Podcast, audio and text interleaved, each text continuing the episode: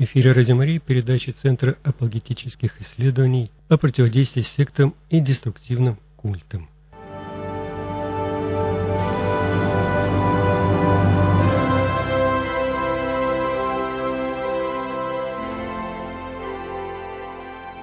Добрый день, дорогие друзья! Сегодня в студии Радио Мария сотрудники Центра апологетических исследований Дмитрий Розет и Павел Столяров. Добрый день! Сегодня мы говорим с вами о необходимости и важности апологетики. Сегодняшняя наша передача идет в записи, не в прямом эфире, но вы можете звонить и задавать ваши вопросы э, сотрудникам радиостанции или писать нам на наш адрес почтовый или электронный, который можно найти на нашем сайте www.apologetica.ru и в будущих передачах мы постараемся ответить на ваши вопросы уже в прямом эфире. Итак, возвращаемся к теме о необходимости и важности апологетики. Сегодня очень часто можно услышать от людей, что апологетика – это не самая важная задача, которой можно и нужно заниматься, потому что вокруг есть много людей, которые никогда не слышали о Христе, которые э, до сих пор живут какой-то совершенно такой параллельной языческой практически жизнью. И некоторые люди говорят, зачем э, ввязываться в полемику с людьми, которые имеют некие твердые убеждения, если вокруг есть многие люди, которые просто готовы услышать Евангелие о Христе. Э, кроме того, многие люди говорят, зачем заниматься апологетикой, ведь вокруг есть какие-то социальные нужды, которые э, церковь, христиане могут восполнить без особых проблем. Есть люди, которых нужно накормить, есть люди, которых нужно согреть, есть люди, которым нужно помочь, и они с гораздо большей радостью примут нашу помощь, нежели люди, которые верят в какие-то совершенно э, нехристианские или псевдохристианские вещи. И все это звучит очень разумно, все это звучит очень правильно, потому что на самом деле, к сожалению, у церкви э, не настолько много времени, не настолько много сил для того, чтобы тратить их э, или использовать это время, эти силы на все, что только мы можем себе представить. Однако мне бы хотелось, чтобы мы сегодня все-таки с вами поняли, что занятие апологетикой – это не вопрос а, нашего выбора, это не вопрос нашего предпочтения, это, к сожалению, та необходимость, э, с которой мы сталкиваемся, живя э, в нашем мире. Прежде всего, необходимость апологетики рождается тем, что Господь нам даровал любовь ко всем людям.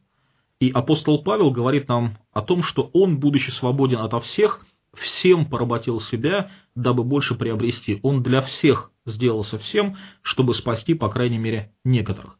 Тот же самый апостол Павел пишет Тимофею во втором послании, говоря, что рабу Господню не должно ссориться, но с кротостью наставлять противников, не даст ли им Бог покаяния к познанию истины, чтобы они освободились от сетей э, дьявола, который уловил их в свою волю. Иными словами, апостол Павел говорит о том, что поскольку Господь умер за всех людей, поскольку, поскольку он даровал нам любовь и к нашим врагам и противникам тоже, то и им мы обязаны своим благовестием. Мы не можем выбирать тех людей, которым проповедовать удобно, или хорошо, или нужно, и отсеивать тех людей, которые, с нашей точки зрения, не заслуживают того, чтобы на них тратить время. Господь посылает нам навстречу самых разных людей, с самыми разными убеждениями, но все эти люди нуждаются в том, чтобы услышать Евангелие. И иногда э, простая проповедь Евангелия нуждается в том, чтобы мы подкрепили ее, усилили ее какими-то апологетическими аргументами, дали людям некое здоровое основание верить в то, что Писание является истиной, верить в то, что то, о чем мы говорим, заслуживает доверия. И поэтому действительно главная причина того, что мы говорим с культистами, это любовь. Ведь многие христиане действительно ищут тех людей, которые хотят поговорить с ними о Боге. И когда какой-то культист приходит к нам домой, буквально стучится, встает на пороге и говорит, я хочу поговорить с вами о Боге, было бы, ну, по крайней мере, странно, нелогично сказать ему, вот с тобой, именно с тобой я а, говорить о Боге не хочу, уходи отсюда. И с другой стороны, с совершенно практической стороны, если мы с вами все-таки, вопреки любви, вопреки а, прямой заповеди Христа проповедовать Евангелие всякой твари, мы прогоняем человека от наших дверей, если мы не желаем говорить с этими людьми, то мы на самом деле не решаем проблему, мы ее усугубляем. Да, мы экономим себе какое-то время, да, мы экономим себе силы и нервные клетки, но при этом человек, которого мы прогоняем от наших дверей или мимо которого мы проходим на улице, он потом приходит к человеку, который живет с нами по соседству, или подходит к человеку, который идет за нами по улице, как правило, этот человек не знает ни Евангелия, ни Христа, он не верит, или на самом деле его вера иногда э, такая вот э, простая, примитивно, неукрепленная, а возможно и вообще полусветская. И такой человек может стать легкой жертвой легкой добычей культистов. И, соответственно, когда мы, люди, знающие Евангелие, люди, способные говорить об этом, прогоняем людей проповедующих ложное Евангелие, не хотим с ними говорить, мы тем самым подставляем других людей, живущих рядом с нами, под вот этот вот молоток, под кувалду ложного учения.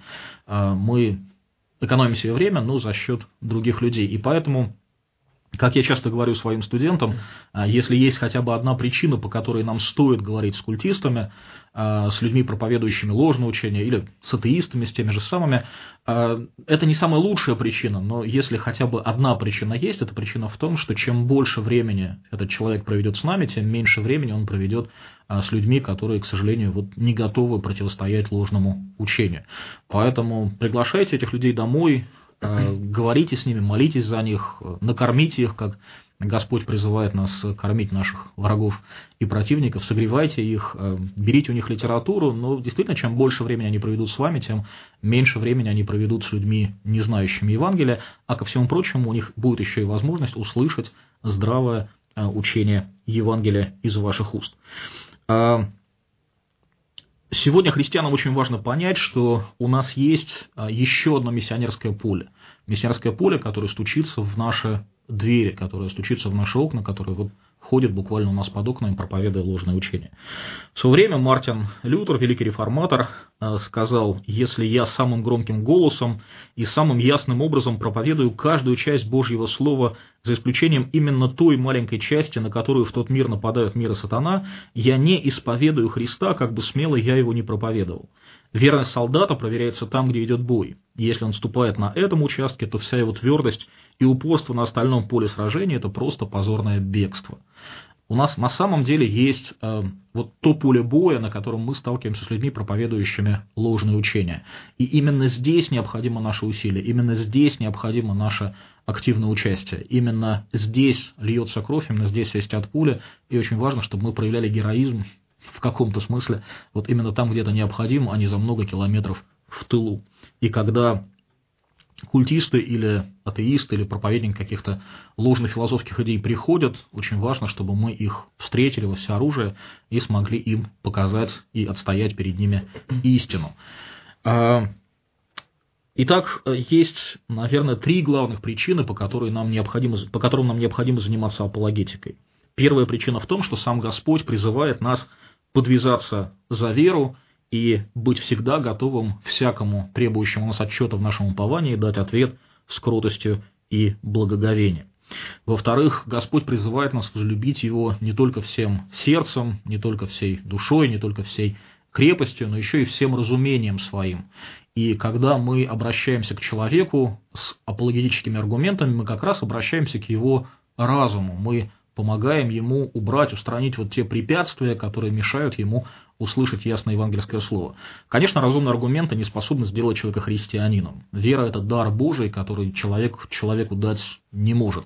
Но, тем не менее, апологетика важна именно для того, чтобы разгрести тот мусор, который э, стоит на пути э, свидетельства, который стоит на пути слышания Божьего Слова. И, наконец, третий важный момент – апологетика, она важна для нас, потому что когда мы с вами учимся объяснять людям, почему мы верим в то, во что мы верим, мы сами растем в познании Бога. И мы видим на протяжении всей христианской истории, что именно необходимость диалога с сложными учителями, необходимость диалога с ересями, она продвигала христианское богословие, практически все христианское богословие, начиная с Вселенских соборов и кончая временем реформации, оно все а, появилось как раз вот из необходимости защищать то, во что мы верим, из необходимости понимать, почему мы в это верим. И Блаженный Августин в одной из своих а, работ, которая называется «Об истинной религии», писал об этом так. «В Святой Церкви есть много мужей, искусных перед Богом, но они не бывают явлены в нас, пока, услаждаясь мраком своего невежества, мы предпочитаем предаваться сну, а не созерцать свет истины. Поэтому многие пробуждаются от сна благодаря еретикам, чтобы видеть день Господень и возрадоваться. Итак, будем пользоваться еретиками, не с тем, чтобы одобрять их заблуждения, а чтобы самим быть более бодрствующими и осторожными, защищая кафолическое учение от их козней, хотя бы самих их мы не могли призвать к спасению. Действительно, вот когда Господь попускает, чтобы вокруг нас появлялись еретики, лжеучителя, это способствует тому, чтобы мы с вами проснулись ото сна и начали понимать, во что мы верим, и рассказывать об этом другим. Я хотел бы добавить вот какой вопрос. Давайте подумаем еще над таким моментом. Почему мы вообще считаем сегодня, что существует какой-то обман? Откуда церковь взяла, что может существовать ересь? Ведь в сегодняшнем мире популярна другая точка зрения, которая говорит о том, что а, есть лишь мнение о, об истине, есть лишь а, какие-то отдельные человеческие суждения, а на самом деле истину мы знать не можем, соответственно, мы не можем утверждать ничего относительно того, что есть ложь, а что есть истина. И действительно в такой ситуации, в такой, а, имея такие предпосылки, вообще невозможно тогда говорить о чем-то конкретном. Представьте, какой бы это был действительно мир, в котором хотят жить люди, но на самом деле они его чураются, они пытаются его избежать в реальности. Давайте представим некоторые последствия мира, в котором отсутствует представление о том, что есть истина. Мы не будем уходить в глубокие философские рассуждения, но давайте хотя бы поговорим о практических вещах. Допустим, если люди не могут уговориться, договориться с тем, что есть истина в отношении их взаимоотношений что естественно в отношении их чувств, в отношении того, а, что нужно ценить, а, как воспитывать детей, к чему стремиться семье, к чему стремиться стране. И вы увидите, это очень легко показать из примеров вокруг нас, что люди, семьи и даже страны, не имея четкого основания, четкого убеждения в том, а, к чему они стремятся, или хотя бы общего представления о том, что есть истина, что есть добро, что есть зло – в конечном итоге такие общества, такие страны приходят к полнейшему развалу. И если человек сам в себе никогда не задумывается, а задумываясь, никогда не дает себе шанса утвердительно отвечать на какие-то вопросы, то в конечном итоге такой скептик, как писал о нем Честертон, уже не, не, не должен вставать с постели, потому что он должен будет сомневаться, а имеет ли он в принципе право вставать с постели. То есть окончательный скептицизм который разлагает наше общество, который говорит о том, что невозможно иметь истину, потому что мы должны во всем сомневаться. Современный постмодерн, который утверждает, что все истины так или иначе конечны, и они базируются в человеческом сознании, все это разрушает на самом деле реальное представление о мире. Почему? Потому что в мире истина существует. И если мы будем рассуждать другим образом, а, исходя из того, что истина существует, Тогда мы впадаем не в противоречивые суждения, как это было без истины, а тогда мы действительно начинаем следовать каким-то принципам, тогда мы понимаем, что существуют не только законы а, физики или химии или математики, но и в человеческом общении тоже существуют какие-то законы. И более того, а, законы эти основываются не на самих людях, а были даны нам свыше. То есть моральный закон, который существует в обществе, который существует между людьми, он имеет корни своего существования не в самих людях, об этом очень хорошо написал Клайв Льюис, в частности в э, своей работе «Просто христианство». Это так называемый нравственный документ, э, аргумент существования Бога. Итак, э, основание нравственного закона, основание нравственного существования находится не в нас, а в самом Боге, который и передал этот закон, который и написан в наших сердцах, и по которому мы должны жить. И если мы противостоим ему, и если мы говорим, что этого закона не существует, на самом деле мы, во-первых, не решаем никаких проблем, во-вторых, мы впадаем в еще большие проблемы и в конечном итоге заканчиваем абсолютным одиночеством, как внутренним душевным, так и физическим, когда мы не, не можем найти людей, которые нас понимают. Во-вторых, а, то есть, во-первых, это получается некоторое естественное откровение, которое явлено нам а, в, в, в человеке, в человеческом обществе в мире, который существует вокруг нас. Сверхъестественное откровение, которое э, мы видим э, на страницах Писания, как Писание есть то самое сверхъестественное откровение, э, которым Господь обращается к нам, говорит нам о том, что истина существует, что Христос пришел в этот мир, что Христос жил вместе с нами, что Христос учил людей, что Христос проповедовал и в конечном итоге пострадал за всех людей, умер и воскрес. И он проложил каждому а, неверующему человеку путь к вере а, в него самого, к вере в Отца, и проложил путь к спасению. И это другая, а, другая основа нашей христианской веры, которая опирается не просто на какие-то э, общепризнанные, общепонимаемые чувства, но на совершенно четкие конкретные факты, которые изложены в Писании. И здесь, если еще раз мы зададим вопрос, может ли быть обман, то мы видим, что да, конечно.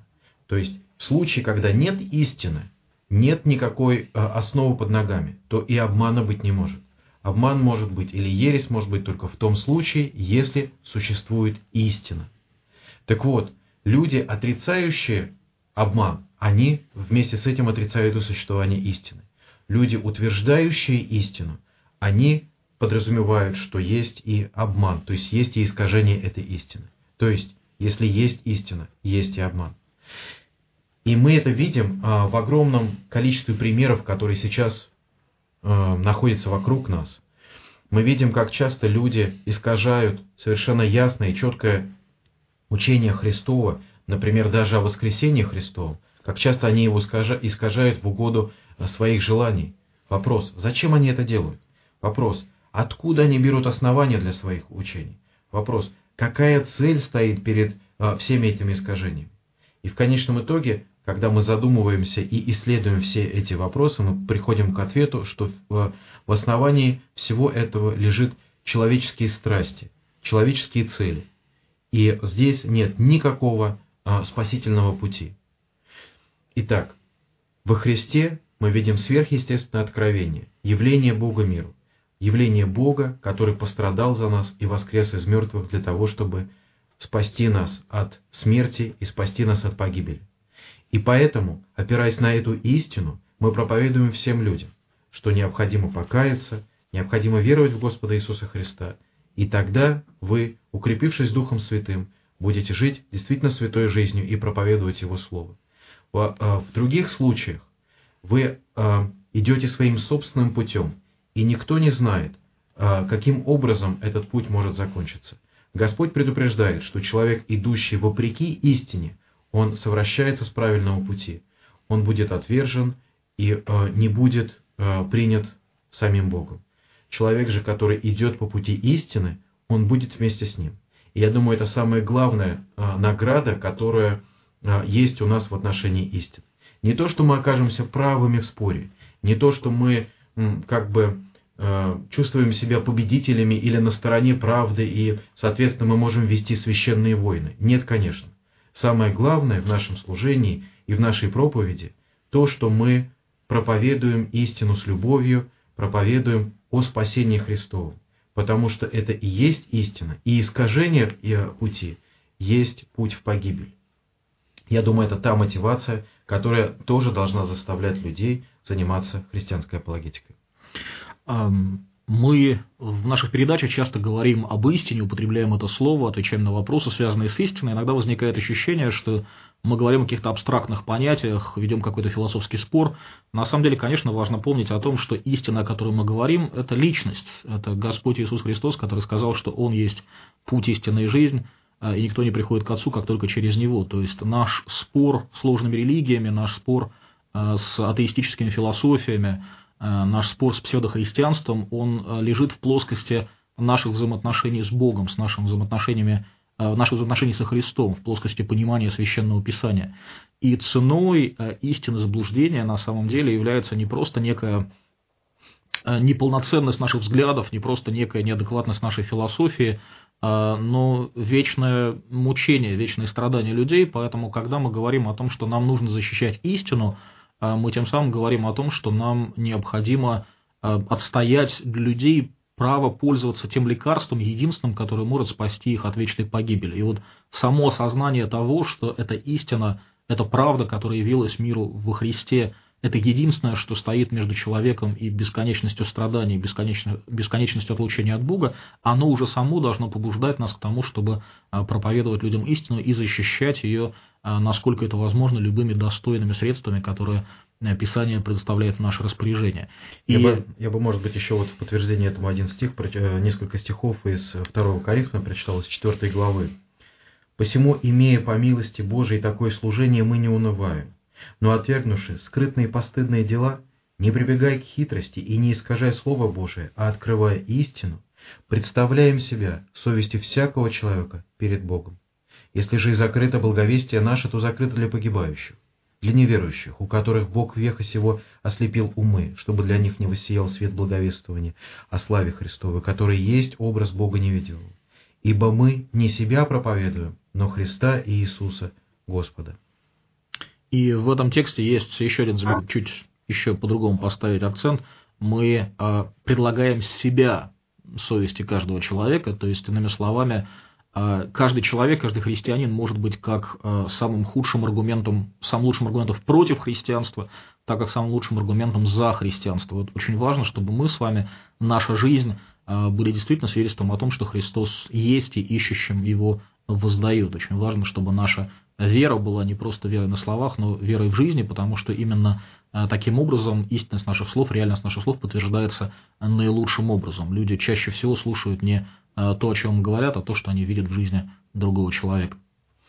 Если говорить о проблеме, э, которая нас окружает, давайте подумаем вот о каком вопросе. Как вы думаете, сколько человек, какой процент людей в нашем обществе действительно постоянно или последовательно исповедуют свою христианскую веру. А, статистические исследования по-разному пытались ответить на этот вопрос, и а, какие-то прямые вопросы, э, опросы на тему, кем вы себя а, называете, православным, иудеем, мусульманином, атеистом, агностиком и так далее, приводили весьма к интересным результатам. То есть к, к таким, что, например, в 2012 году Левада-центр показал, что около 75% а, населения в нашей стране называют себя православными людьми. Но вместе с тем, если оценивать, как часто люди принимают э, святые дары, как часто они приходят к причастию, и здесь учесть уже практически всех, и православных, и протестантов, и католиков, то получается цифры весьма интересные. Около 10 или 12% так или иначе хотя бы один или несколько раз в году принимают причастие. И возникает очень серьезный вопрос. Итак, у нас около 10% принимают причастие, и 75% называют себя верующими людьми. Есть еще другая цифра, очень важная, которая нам показывает а, внимание к христианскому а, учению. Христианство – это есть Библия. Христианство основано на Евангелиях и на апостольских деяниях и на апостольских посланиях. Без этого источника, без этого начала не существует христианской церкви, христианской проповеди. И само собой разумеющееся, что любой верующий так или иначе подразумевает, что он будет читать э, тексты Писания. Но э, опросы, последние опросы показывают, опять же, 2012 года Левада-центр показывает, что 61% вообще никогда не открывал Библию. Вдумайтесь в это число. 61% никогда никаким образом не открывал Библию. Теперь давайте а, поговорим вот о каких цифрах. Я не, буду долго вас мучить э, статистикой. А, зайдите в книжный магазин и обратите внимание на полки, которые посвящены отделу религии.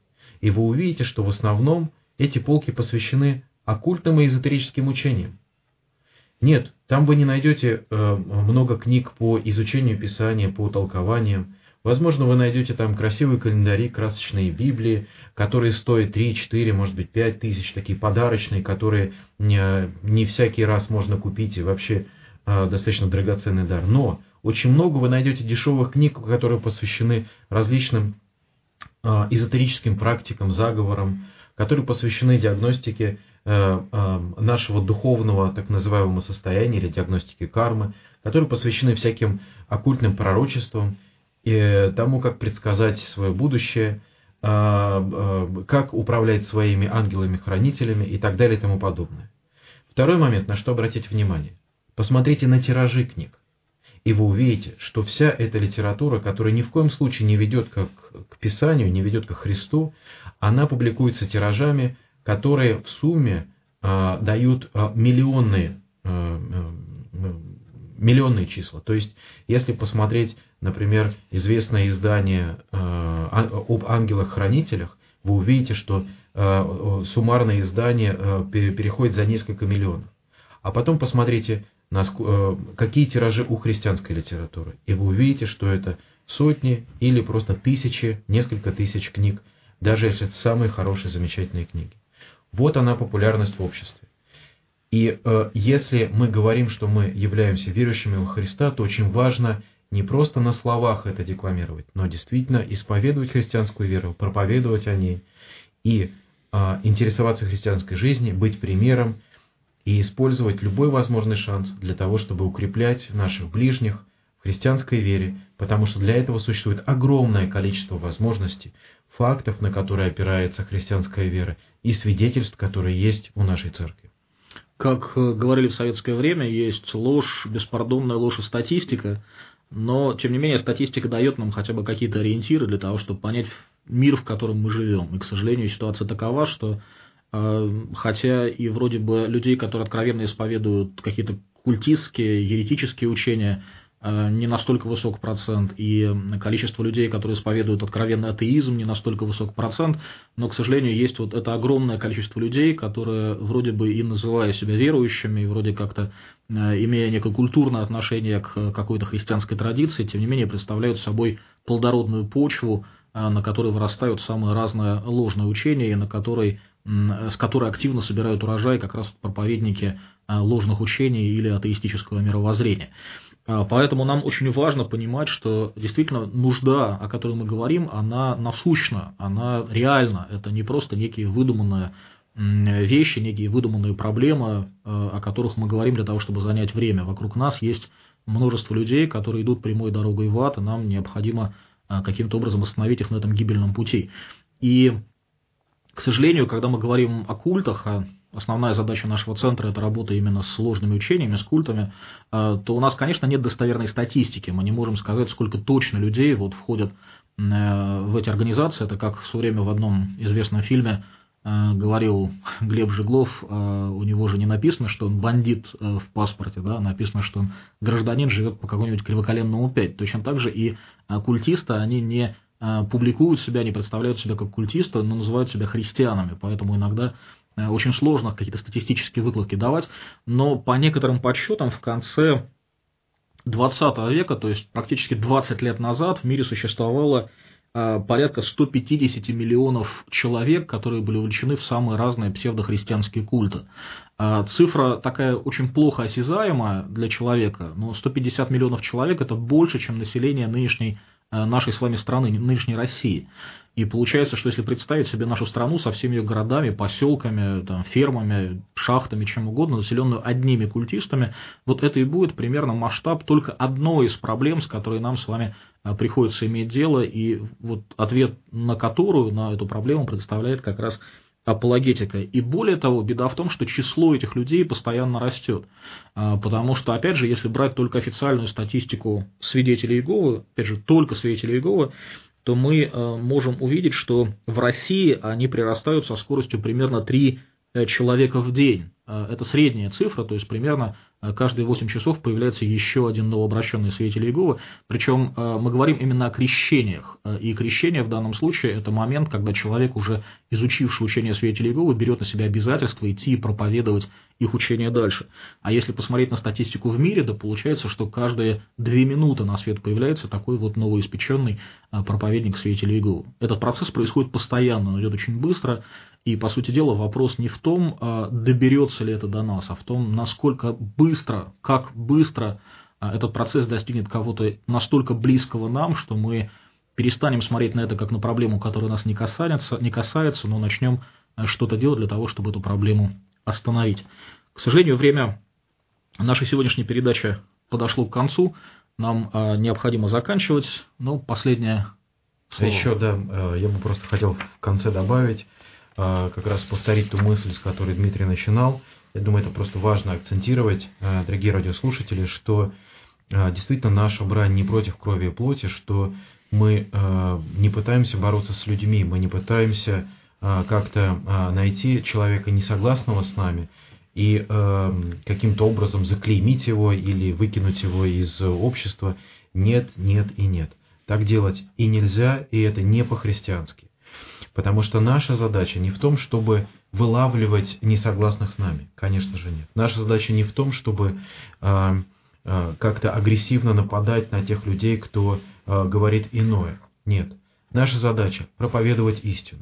Наша задача а, помогать людям разобраться в тех ошибках, которые и мы сами когда-то совершали. И мы были также далеки от истины и от спасения, но Господь а, а, нашел нас и спас нас.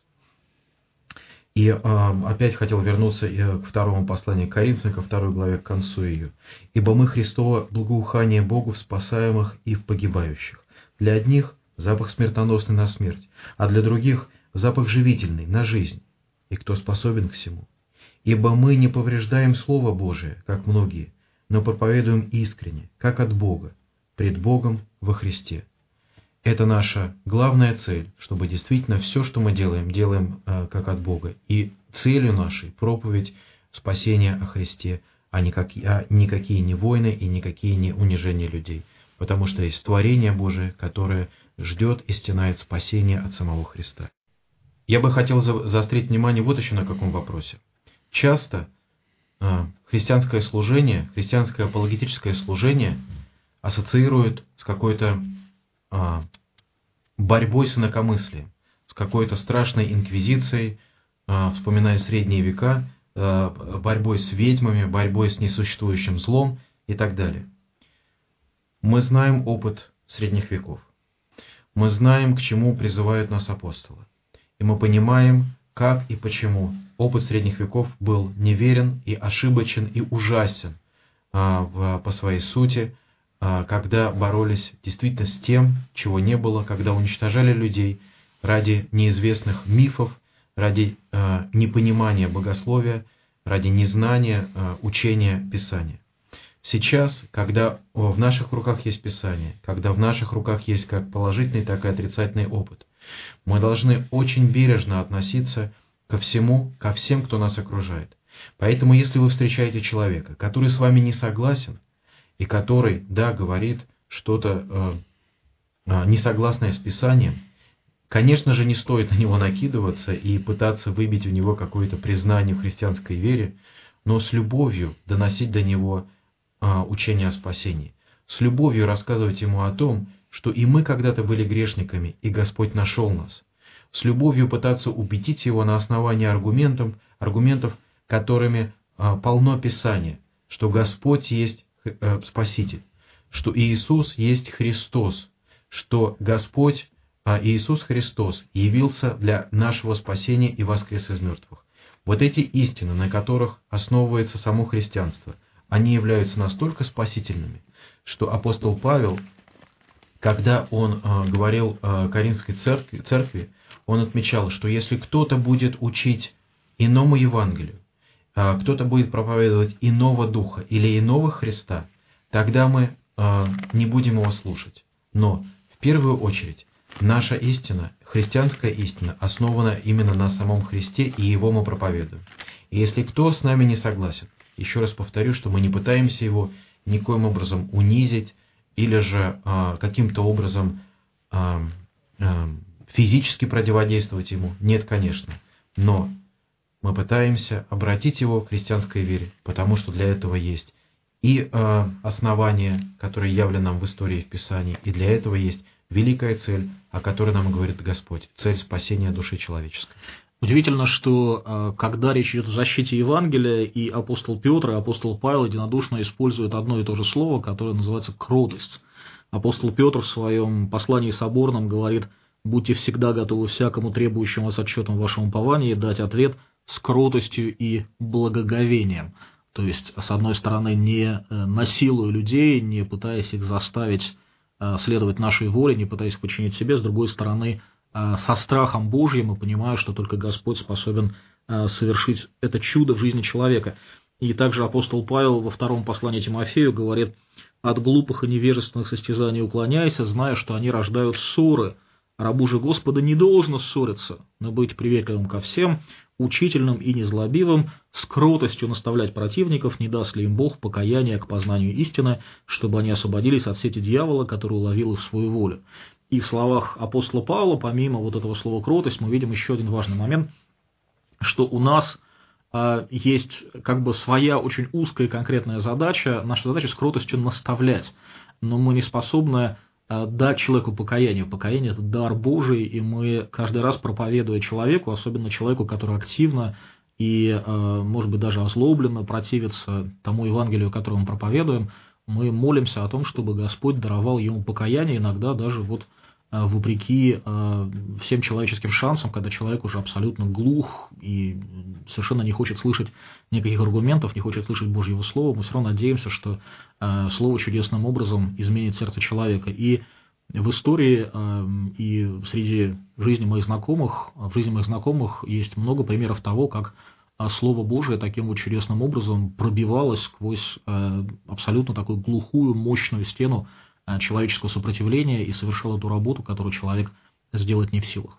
У меня есть один пример по этому поводу. Однажды э, я встретился в поезде с женщиной, которая занималась экс- экстрасенсорным целительством. И э, мы очень долго с ней проговорили на разные темы. Я пытался всяческими аргументами убеждать ее о том, что э, этому занятию противится сам Бог, и пытался приводить множество всяких примеров из моей собственной жизни. Она мне внимательно слушала, приводила свои примеры, и, в общем, наша беседа так длилась и длилась. И э, я-то думал, что я такой замечательный апологет, могу любого человека убедить в чем угодно, на самом деле оказалось далеко не так, и все мои аргументы были тщетными по сравнению с ее опытом или ее жизненными, жизненными убеждениями.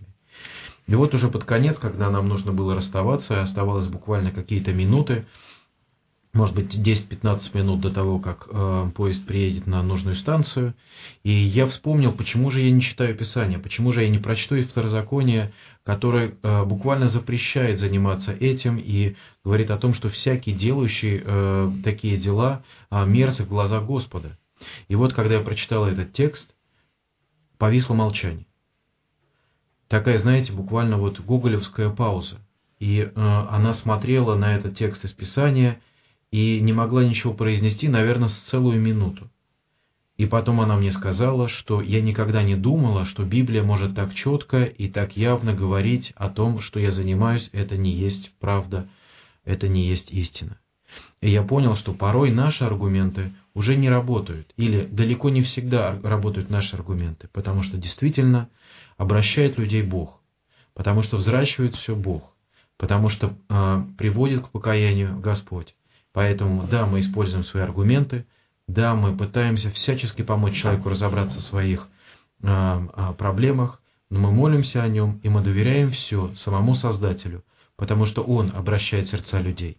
Поэтому в этой надежде, но имея хорошее упование на историю, которую нам оставил Христос, мы э, вместе с апостолом, э, э, вместе с Иаковом можем прочитать, вспомнить такие стихи из пятой главы. «Братья, если кто из вас уклонится от истины и обратит кто его, пусть тот знает, что обративший грешника от ложного пути его спасет душу от смерти и покроет множество грехов». Это удивительное обетование, которое дает нам Иаков, надежду, что действительно наш труд не тщетен, и э, плоды нашего труда находятся в Божьих руках, а не на кончике пера наших аргументов.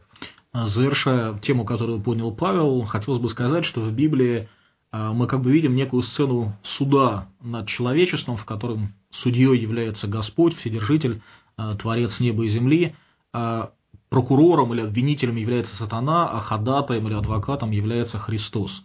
И если мы с вами здесь на земле добровольно берем на себя обязанности духовной полиции или духовной прокуратуры или некой инквизиции в худшем понимании этого слова, охотников на ведьм, то мы с вами оказываемся совершенно не на той стороне в этом суде, потому что, опять же, наша задача здесь не губить людей, а спасать. Вот то, зачем пришел Господь Иисус Христос, это служение поручено сегодня нам. Мы проповедуем людям слово Евангелия для того, чтобы они а, освободились от гибельных сетей и обрели спасение. И об этом нам говорит апостол Петр, когда говорит о том, что Господь долготерпит нас, не желая, чтобы кто погиб, но чтобы все пришли к спасению. И вот в этом и есть суть нашего служения. Апологетика – это не а, искусство судить людей, это не искусство убивать людей, не искусство их насилием к чему-то принуждать, это именно побуждение доносить до людей истину с помощью разумных, а, осознанных аргументов, расчищая путь евангельскому слову для того, чтобы они хотя бы всерьез отнеслись к тому, что они слышат, и а, восприняли евангельское слово, которое способно породить в них веру и даровать им вечную жизнь.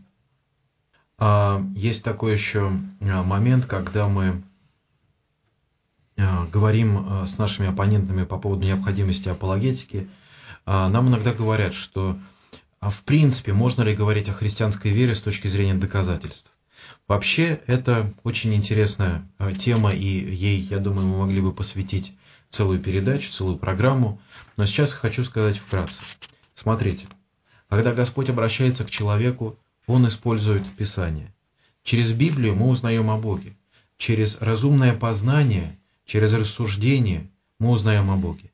И Господь говорит нам, чтобы мы познавали Его и искали Его всем сердцем, всей душою и всем разумением своим. То есть, когда э, наши оппоненты говорят о том, что вера настолько таинственна, что мы ни в коем случае не можем говорить ни с кем, э, используя аргументы, конечно же нет. Вера может использовать аргументы, и аргументы эти помогают многим людям прийти к вере, укрепиться и, самое главное, стоять в этой вере, для того, чтобы проблемы мира, искушения не унесли из сердца человека его убежденность, его крепость.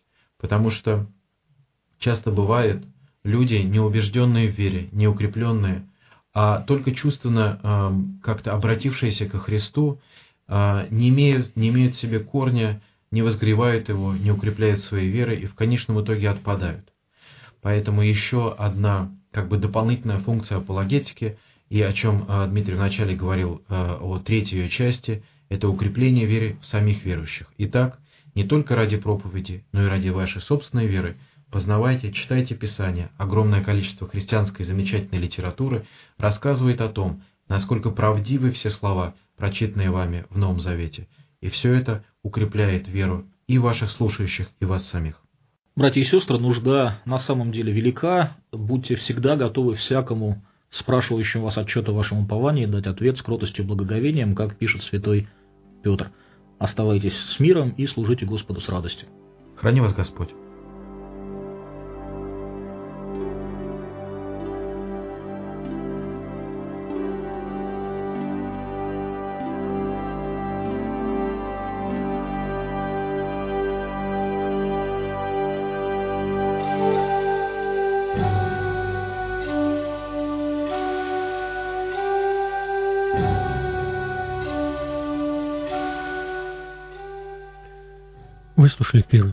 Центра апологетических исследований.